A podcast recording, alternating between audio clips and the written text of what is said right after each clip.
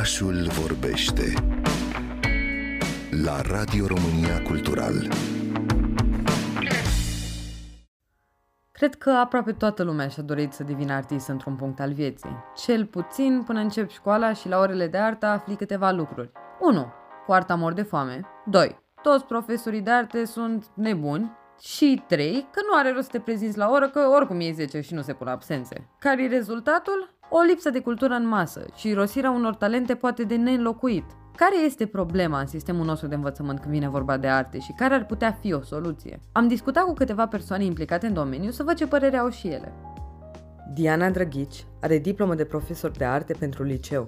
Cred cu tărie în rolul pe care educația plastică îl are în dezvoltarea elevilor, iar îmbunătățirile pe care cred că le putem aduce sistemului actual se leagă de introducerea noțiunilor precum joc și experiment, practici colaborative, creații colective, interdisciplinaritate și multidisciplinaritate. Aș corela interesele personale ale elevilor cu modul în care abordează artele plastice și aș crea cumva un spațiu nou al orelor de educație plastică, un uh, laborator dedicat experimentelor artistice, în care sunt încurajate discuțiile libere, argumentarea părerilor proprii și eliminarea fricii de greșeală. Aș miza mai mult pe arta contemporană și pe întâlnirea elevilor cu aceasta în spații precum galerii galerii, muzee sau chiar atelierele artiștilor contemporani. În concluzie, aș pune bazele unei game mai ample de exerciții care cultivă gândirea creativă și ajută elevii să o aplice în viitor în orice domeniu vor activa.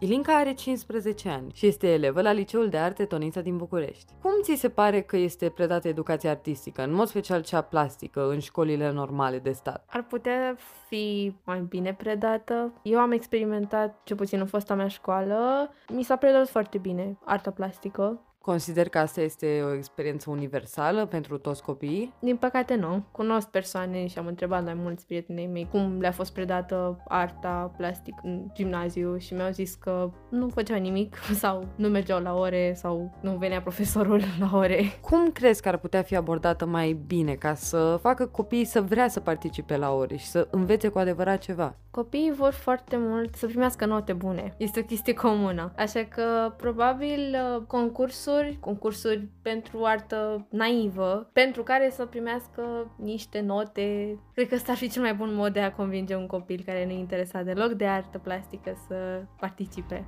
Sunt aici cu Carmen Emanuela Popa, care este o artistă și designer român, recunoscută pe plan internațional. Cum percepeți dumneavoastră educația artistică la momentul actual în România? Mă refer la nivel de liceu și de gimnaziu. Bună ziua, mulțumesc mult pentru invitație. Sunt, din păcate, multe aspecte care ar trebui îmbunătățite din punctul meu de vedere, bineînțeles. Și dacă fac o paralelă cu studiul făcut de mine, am impresia și știu de fapt că nu s-au schimbat foarte multe lucruri, în sensul că educația plastică, așa cum, cum era și atunci, acum este realizată la nivel, pot să spun neapărat superficial, că aș jigni și aș deranja cadrele didactice și pe cei care au făcut program drama în, în acest sens, dar cred că totuși o infuzie de, de informație și de actualizare a procesului cumva de învățământ în acest domeniu ar trebui făcută pentru ceilalți copii, elevi care nu percep, nu sunt atât de sensitivi la acest fenomen. Ei trebuie plasați pe un tărâm al realului, adică să știe că această disciplină este la fel de importantă cum sunt științele exacte. Cred că, în primul rând, să se pună bazele unei informatizări mai profunde a ceea ce au însemnat artiștii în istoria artei, să se meargă la case, la reședințele unde mari artiști și să se vadă exact concret ce au făcut ei, cum arăta mediul lor de lucru. Dacă elevii ajung să, să ia contact cu, cu acest mediu, care este de altfel fascinant, atunci ei se pot poziționa în cu totul și cu totul alt context în a percepe în realitate arta.